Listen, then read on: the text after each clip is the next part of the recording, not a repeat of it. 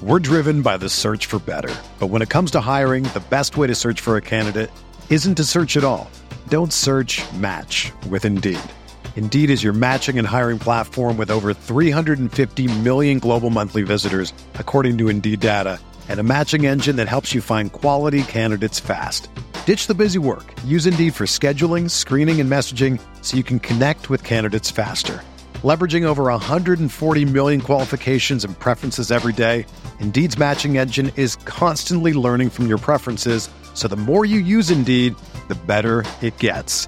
Join more than 3.5 million businesses worldwide that use Indeed to hire great talent fast. And listeners of this show will get a $75 sponsored job credit to get your jobs more visibility at Indeed.com slash BlueWire. Just go to Indeed.com slash BlueWire right now and support our show by saying that you heard about Indeed on this podcast. That's Indeed.com slash BlueWire. Terms and conditions apply. Need to hire? You need Indeed. Do you ever feel like you're always on? What do you do when you need a moment to chill? How do you like to hit the reset button to get ready for what's next? These days, everything is go, go, go. It's nothing but nonstop hustle all the time. Work, family, friends, a million pressing social issues, and an expectation to be on 24 7. Sometimes you just need a moment to turn off and hit the reset button. That's when you reach for an ice cold Coors Light, the beer that's made to chill. Listen, there's a lot going on in Green Bay right now, and I feel like we could all use a moment to chill with a Coors Light. See, Coors Light is cold lagered, cold filtered, and cold packaged. It's literally made to chill. It's as crisp and refreshing as the Colorado Rockies. Perfect for a moment to unwind. Coors Light is what I choose when I need to unwind. So when you want to hit reset, reach for the beer that's made to chill. Get Coors Light in their all new look delivered straight to your door with Drizzly or Instacart. Coors Brewing Company, Golden, Colorado, and as always, celebrate.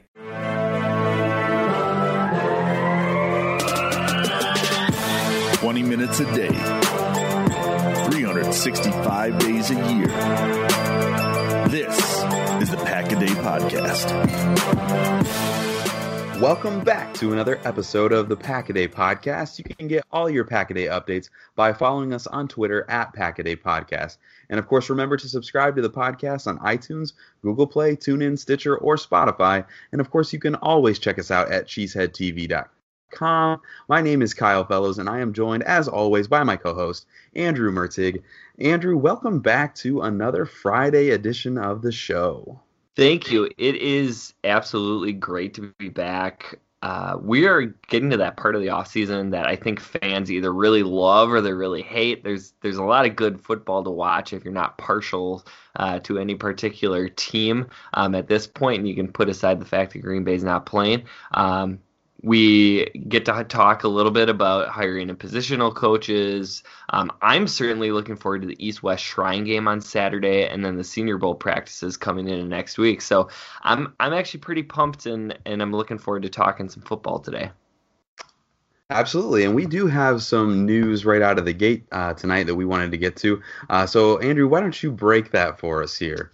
Yeah, so uh, Tom Silverstein reported um, and actually this is a question can we call tweets reports but he tweeted slash reported that the packers have shown a strong interest in bringing back wide receiver coach luke Getsy, who is currently the offensive coordinator at mississippi state uh, we're not totally sure if getsy is interested in returning but the hiring would certainly surround aaron rodgers with a coach he respects and that he knows and he's familiar with he did spend four years in Green Bay, the last as a wide receivers coach. So we'll keep an eye on that story as it begins to unfold. Yeah, for sure. And we learned last week that 2018 wide receiver coach David Raih would not be sticking around on the staff, and that lack of chemistry between Raih and Rodgers was well documented. So uh, I think it potentially speaks volumes about what Rodgers, the receivers, and the organization potentially uh, thinks of Luke Getsy. And so we'll see if that potential hire picks up steam in the coming days. Uh, but starting this past Tuesday, the Packaday team has been working on kind of a different project for you guys, our loyal listeners. Every day this week, we're going to be uh, talking about different position groups and working our way through this 2018 Packers roster and review each position group's overall performance. Tuesday, the team take, took a look at quarterback, Uh, Wednesday was running back, and yesterday was wide receiver. So uh, go back and check those out if you missed any of those episodes. Uh, but today, Andrew and I will be giving our full attention to the tight end position. I believe the Packers had four contributors at tight end this season. Uh, those would be Jimmy Graham, Lance Kendricks, Robert Tonyan, and Marcedes Lewis. And we're going to give a deep dive into this season that each of these players had. Uh, but first, Andrew, why don't you give us a little bit of an idea of what the tight end position might look like in Green Bay going forward under Matt LaFleur and how he might prefer to use that position? Yeah, and I think in order to take a look at what the position might look like in the future, you have to take a look at the past of, of some of these coaches. So I wanted to uh, do a little bit of research of what the coaching staff might prefer about the tight end position specifically. Um, this is what their particular teams possessed during the 10 years as offensive coordinators. And we're talking about Matt LaFleur and uh, the new OC, Nathaniel Hackett, here. For LaFleur in 2017 with the LA Rams, they had Gerald Everett, Tyler Higbee, Derek Carrier. So Everett's a little bit more of a receiving threat. Higbee's the blocker. Derek Carrier is sort of a converted wide receiver. The Tennessee Titans in 2018 under LaFleur had Delanie Walker, who pretty much didn't play, Luke Stocker, Jonnu Smith, MyCole Pruitt, and Anthony Firkser. So some interesting names there. Some heavy in the blocking, a little bit of wide receiver converts. Uh, Nathaniel Hackett, but uh, going back to 2013 and 14 with the Buffalo Bills, he had Scott Chandler, Lee Smith, and then uh, Chris Gragg and MarQueis Gray sort MarQueis Gray sort of replaced each other um, from 2013 and 14. Chandler is, of course, a big, big dude, um, an Iowa tight end, which I think might be a theme later on in the yeah. show today. Uh, he was an excellent blocker and a pretty solid receiver. Lee Smith, basically an extension of the offensive line. Um, in Jacksonville from 2016 to 18, they had Julius Thomas, Marcedes Lewis, of course, who we're very familiar with, James O'Shaughnessy, Austin Seferian Jenkins and Blake Bell. So probably a little bit more leaning towards the receiving threat than the blocking. Uh, Marcedes Lewis is good at both. Um, I would say Blake Bell is still a relative unknown at this point, but uh, an interesting mix. It's it's unlikely that they had a ton of input into the personnel of the team as offensive coordinators, but it is interesting to see how they use the personnel that they had. There are a ton of dual threat tight ends on this list, players who can be put in without necessarily tipping off what your offense is going to do. So typically, the top few guys are interchangeable and are going to be strong in the run game. They're able to sneak out and play action passes, and they can be threats in the red zone. So, keeping that in mind, let's just take a look at the players who are on the Green Bay roster this year and maybe some options that could be available in the upcoming offseason. Yeah, absolutely. And keep in mind as we review these players that were on our team this year, um, we're going to be referencing not only our very insightful observations, but also Pro Football Focus grades and Andy Herman's grades uh, from his Grading the Pack series on cheeseheadtv.com, which is a great read and a great resource. So check that out. But let's jump right in here. And Andrew, why don't you just get us started by talking about Jimmy Graham? Uh, nobody's ever set up the expectations that I would be insightful, but thanks I mean, for all that. Yeah. Thanks for all that pressure. Yeah. Really appreciate it. No problem. So, yeah, if we're going to talk Jimmy Graham, this is going to be very interesting. He was significantly worse than what I expected. And I know Graham didn't necessarily live up to the expectations that any of us had for the new tight end, but uh, when I took a look at Andy's grades, he had him graded out as a negative 6.25. Wow. Which, which if you're wondering, is horrific. And and I would recommend that if you have not listened to Monday's show, to do it. It, it it's an hour long, so it's an investment in time. But I learned a ton, um, and I think taking a look at how he grades players is is really interesting and the fact that Graham was really, really terrible. I know he looked really bad in the blocking game, but I thought he'd grade out okay as a possession receiver. Quite simply, he did not. After some further evaluation, his run after the catch game was almost non existent, and he had a lot of issues just flat out getting open. So, will Jimmy be back next year? My first inclination was yes, of course. Matt LaFleur loves using tight ends that he could very um, and he could very well use Graham in the way he was hoping to probably use Delanie Walker in Tennessee this past season before he got injured. However, with Graham being a pretty poor blocker, it would likely limit his ability to sort of confuse the defense on what they are trying to do. if the Packers cut Graham before June 1st, they take a $7.3 million dead, uh, take on $7.3 million in dead cap space. But they would save $5.3 million. The numbers look a lot better for keeping him for one year. And so I think that's why, that's one of the things that I had advocated for. Just keep him on the roster for next year. Um, he's probably worth more to you than than that 5.3 million dollars.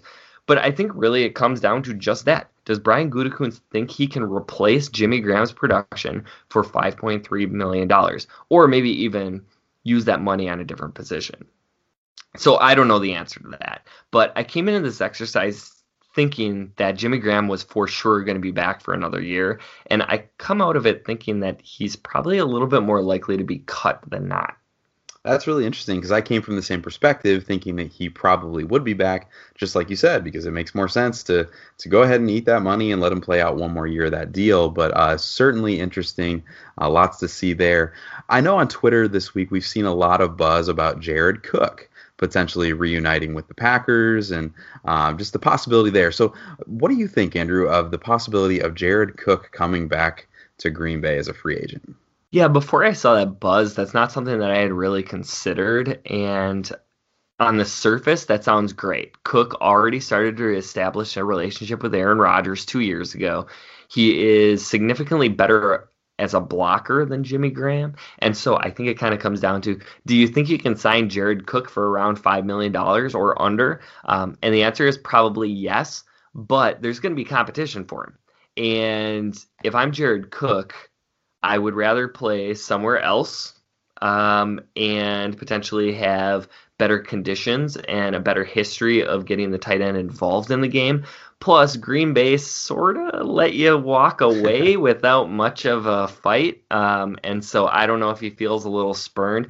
I don't think he'd be back, but um, it would be nice as a, a stopgap in a position that is going to be very up in the air going into the offseason. Yeah, definitely. It would be interesting to see if maybe Green Bay could sell it as, hey, different GM, different coach. We're going to deploy our tight ends differently. You know, come back and give us another chance here. But uh, we'll see what happens there. Let's move on to Lance Kendricks.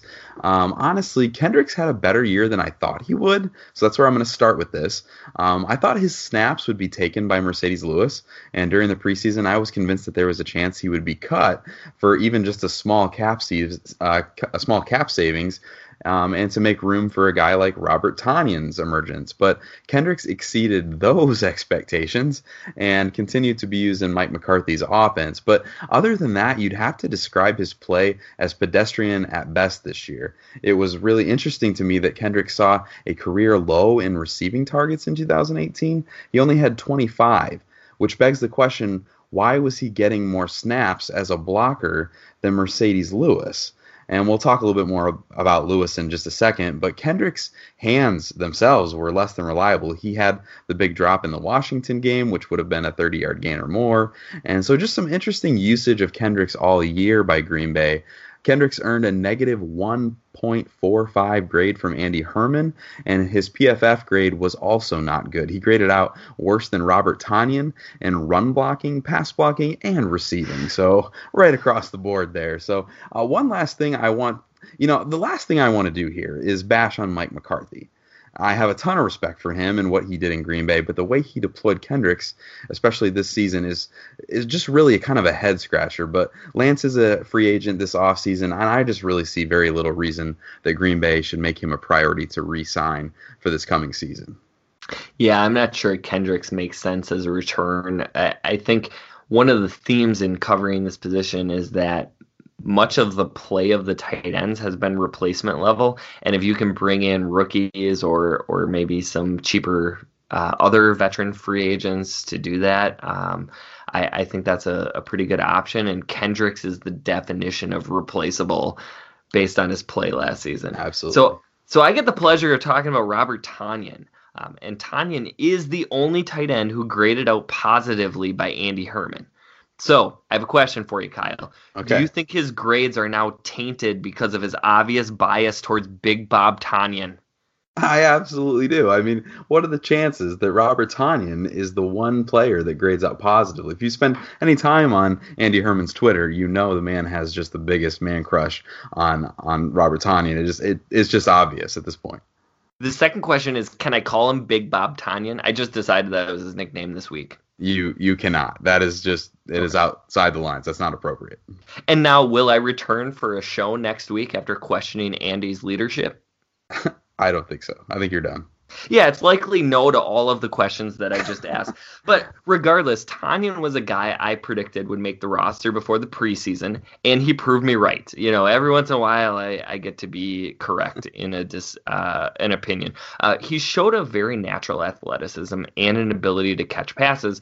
Obviously, that big bomb is is going to be the one that we remember the most. His run blocking needs some serious work, but I don't see any reason why Tonyan can't be a comparable player to Gerald Everett with the Los Angeles Rams. Tonyan doesn't have the same pedigree as Everett, but he can be an effort blocker and a guy who will leak out and catch first downs, touchdowns, and occasionally beat you down the seam. He is the only tight end I would be willing to bet on being on the roster to start next season. Yeah, I think that's absolutely a good point. He's probably back, and he's probably the safest bet there.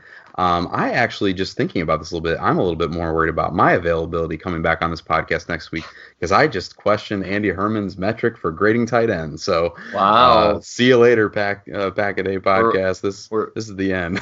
we're both in a lot of trouble. Yeah. All right. Uh, but let's talk a little bit about Marcedes Lewis. Um, he graded out as the second worst tight end on the Packers roster in 2018 for Andy, and the worst according to Pro Football Focus. Uh, and Lewis' season was clearly a disappointment. Uh, but you have to wonder what the thought process was in signing Lewis in the beginning.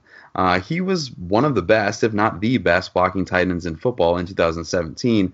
And so the assumption was that the coaching staff would have a plan to use him in that way and really play to his strengths as a blocker. But that never really happened. Uh, Lewis is on record saying that Mike McCarthy's offense is not very tight end friendly. Uh, so that could explain some of Graham's struggles and why Marcedes had a low impact on this offense. But none of that explains his lack of use. Jimmy Graham played 795 snaps for the Packers in 2018. Lance Kendricks played 315 snaps. And Lewis had the third most snaps with just 191, and just over 100 of those snaps were in running situations. And so Lewis had a super disappointing season for sure, but there's, in my opinion, no reason that Lewis only blocked for a running back on just over 100 snaps. That's crazy misuse of talent, in my opinion, and a mistake that Matt LaFleur in his run scheme certainly would not make. I really believe that. So now Lewis is no longer under contract, and he's made some comments about how Rodgers changed some plays in the huddle, and those kind of comments don't exactly help him get another contract in Green Bay. But on Twitter on Monday, Michael Cohen made a note that Marcedes Lewis and new Packers offensive coordinator Nathaniel Hackett are really close from their time that they spent in Jacksonville together.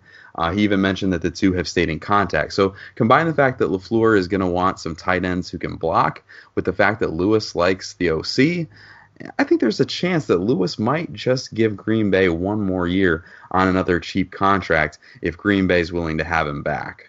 Um, but given the state of the tight end position on this team, I think we should just take a few minutes to discuss what Brian Gutekunst could do to improve the position in this offseason and going forward. What do you think, Andrew?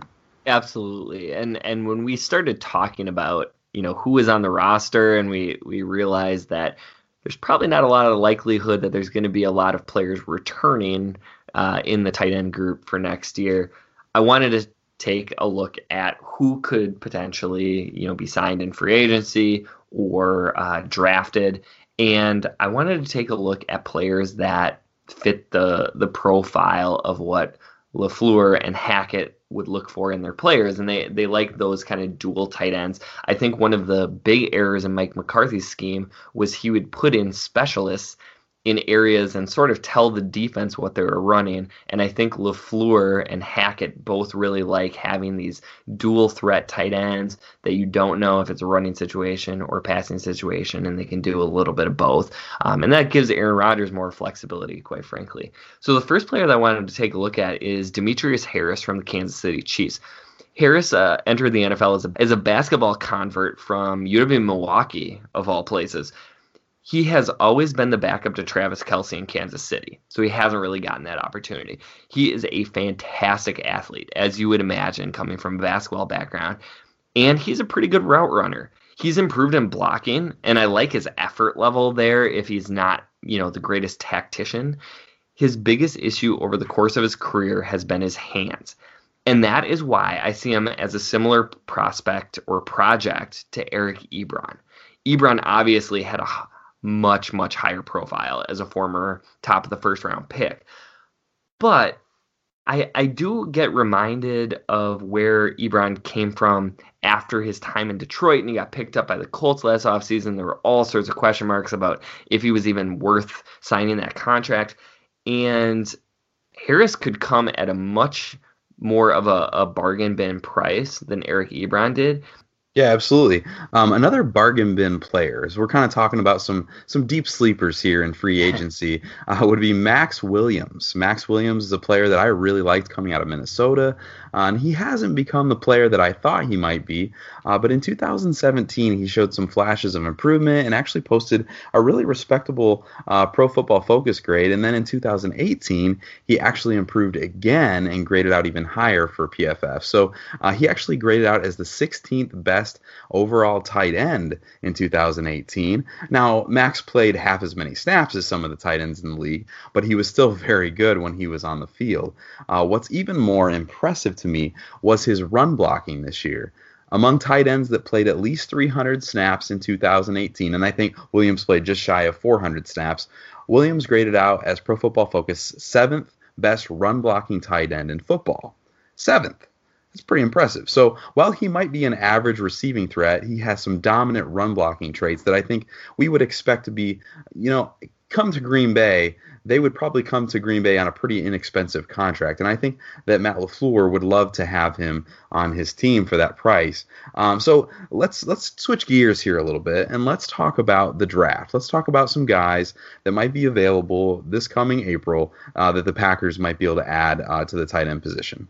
Yeah, and that's an interesting transition actually because I think Maxx Williams was a guy that a lot of Packer fans had a draft crush on when he came out, and now we're taking a look at some of the draft prospects um, at tight end this year. And the first one, um, and I, I, promised you Iowa tight ends, and the first one that we're going to approach is Noah Fant. Fant is the clear cut top tight end in this draft, and he is a crazy fluid athlete who can just run past defenders. He can rise above them to make spectacular catches, and he can make you miss in the open field.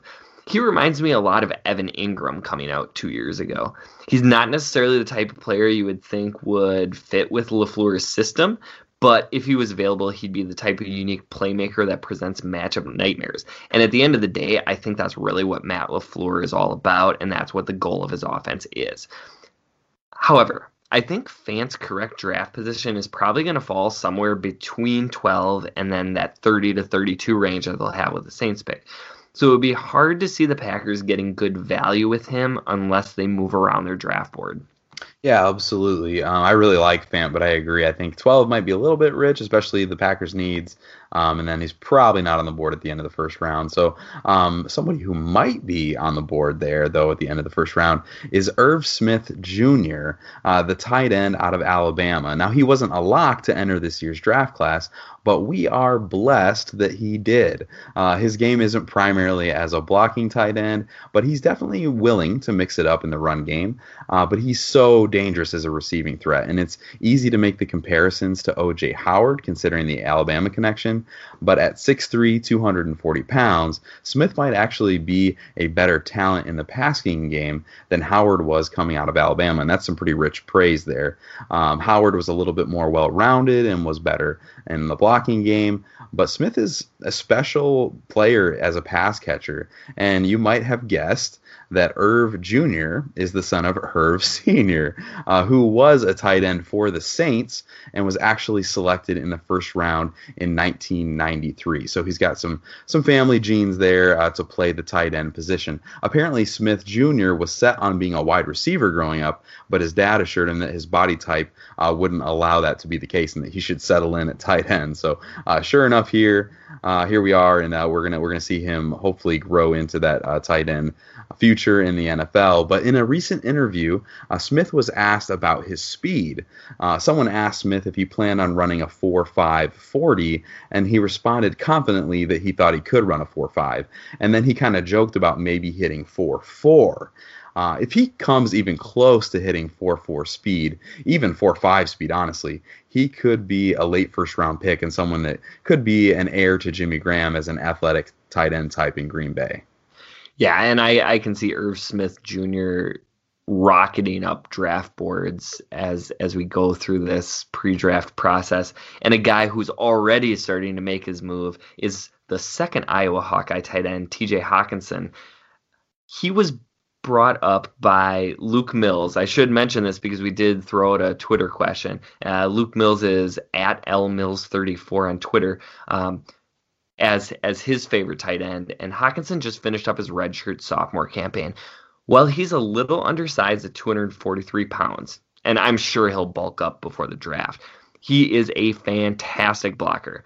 He's not only willing to do the dirty work, but he actually has really good functional strength and technique and I would expect that out of Iowa tight ends, given given their uh, sure. recent success in the draft. He's good at running routes from the line of scrimmage, which is rare. Also, he can put his hand in the dirt and run a route off that. Um, but he's also showing a pretty good burst. He has fantastic hands, like really, really great. Um, he would be Mr. Reliable there. He's not the elite athlete that Fant is, but I like him much more as an all around player. And I have a feeling teams are going to fall in love with him as we move through the pre draft process. So they may have to take a look at taking him as high as the Saints pick, where before he was probably being projected as more of a two or a three. Yeah, absolutely. And Hockenson is probably one of my favorite options for the Packers in this draft. And you're right, probably end of the first round is probably where they'd have to spend that pick, but could be a great blend of a receiver and the blocker that LaFleur might be looking for in that offense. So uh, tuck that name away as we get a little bit closer uh, to the draft. But uh, Dawson Knox is another name to watch for the Packers in this draft he was criminally underused in the Ole Miss offense and was frequently open and calling for the ball. Uh, but there were just a lot of mouths to feed in that Mississippi offense this year. Uh, Knox is really not much of a blocker at this point in his uh, career. And as we've said, getting blocking from the tight end position is going to be critical for Matt LaFleur's offense. But that said, Knox is a converted quarterback. So he's still learning how to play the position, and it's possible that he may grow in his ability to block. But with with a 6'4, 250 pound frame and some very real athletic ability, there are going to be a lot of teams who are very intrigued by Knox. Uh, most in the scouting community have a second to third round grade on Knox, so he'll possibly require the Packers to select him with their pick in the second at 44 overall if they choose to go that route. But definitely another name to watch um, as we get close to the draft and see his name rise potentially. Yeah, so a, a good look at where the Packers are and where potentially they could go this offseason. Um, and unfortunately, we have run out of time.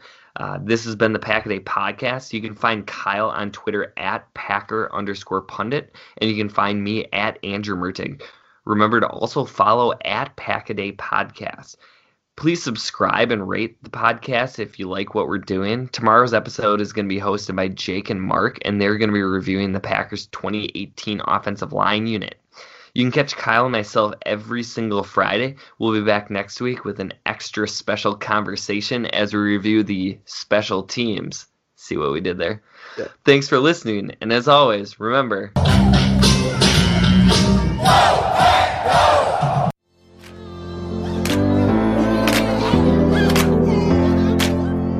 the 16 of New York. First down, goal to go. Rodgers in the shotgun. Williams to his left. Here's the snap. Rodgers clean pocket. Throws the middle of the end zone. And a dagger. They beat Morris Claiborne to the back line of the end zone. The Packers have won it. Snap to Wild. Oh, yes. And taken by Jackson in the end zone for a touchdown. Geronimo it was Allison. by Geronimo Allison. Josh Jackson, the rookie, recovers in the end zone in a Lambeau Leap to the north end zone stand. The Packers have a 6-0 lead. Peppered on third down and three in the shotgun. Packers showing a blitz, and here they come. Beathard looking, hit as he throws it deep down the right sideline. And intercepted on the play. Spectacular interception by Kevin King at the nine-yard line of Green Bay. Snap to Rodgers looking right. Throws the right side. St. Brown makes the catch. Nice reach. 30 out of bounds. Oh, he reached back to gather it in, using all six-five of his frame. Tumbled out of bounds inside the 30 of the 28-yard line. Hunter Bradley the snap. J.K. Scott down on one knee, arm extended. Here it is. Placement made. Kick is up. It is good. It is good. Mason Crosby delivers the dagger. One week after his worst day ever, he delivers the dagger tonight. Third and five, 13 yard line of Atlanta. Snap Ryan looks right, throws right down. Intercepted to the house. Breeland.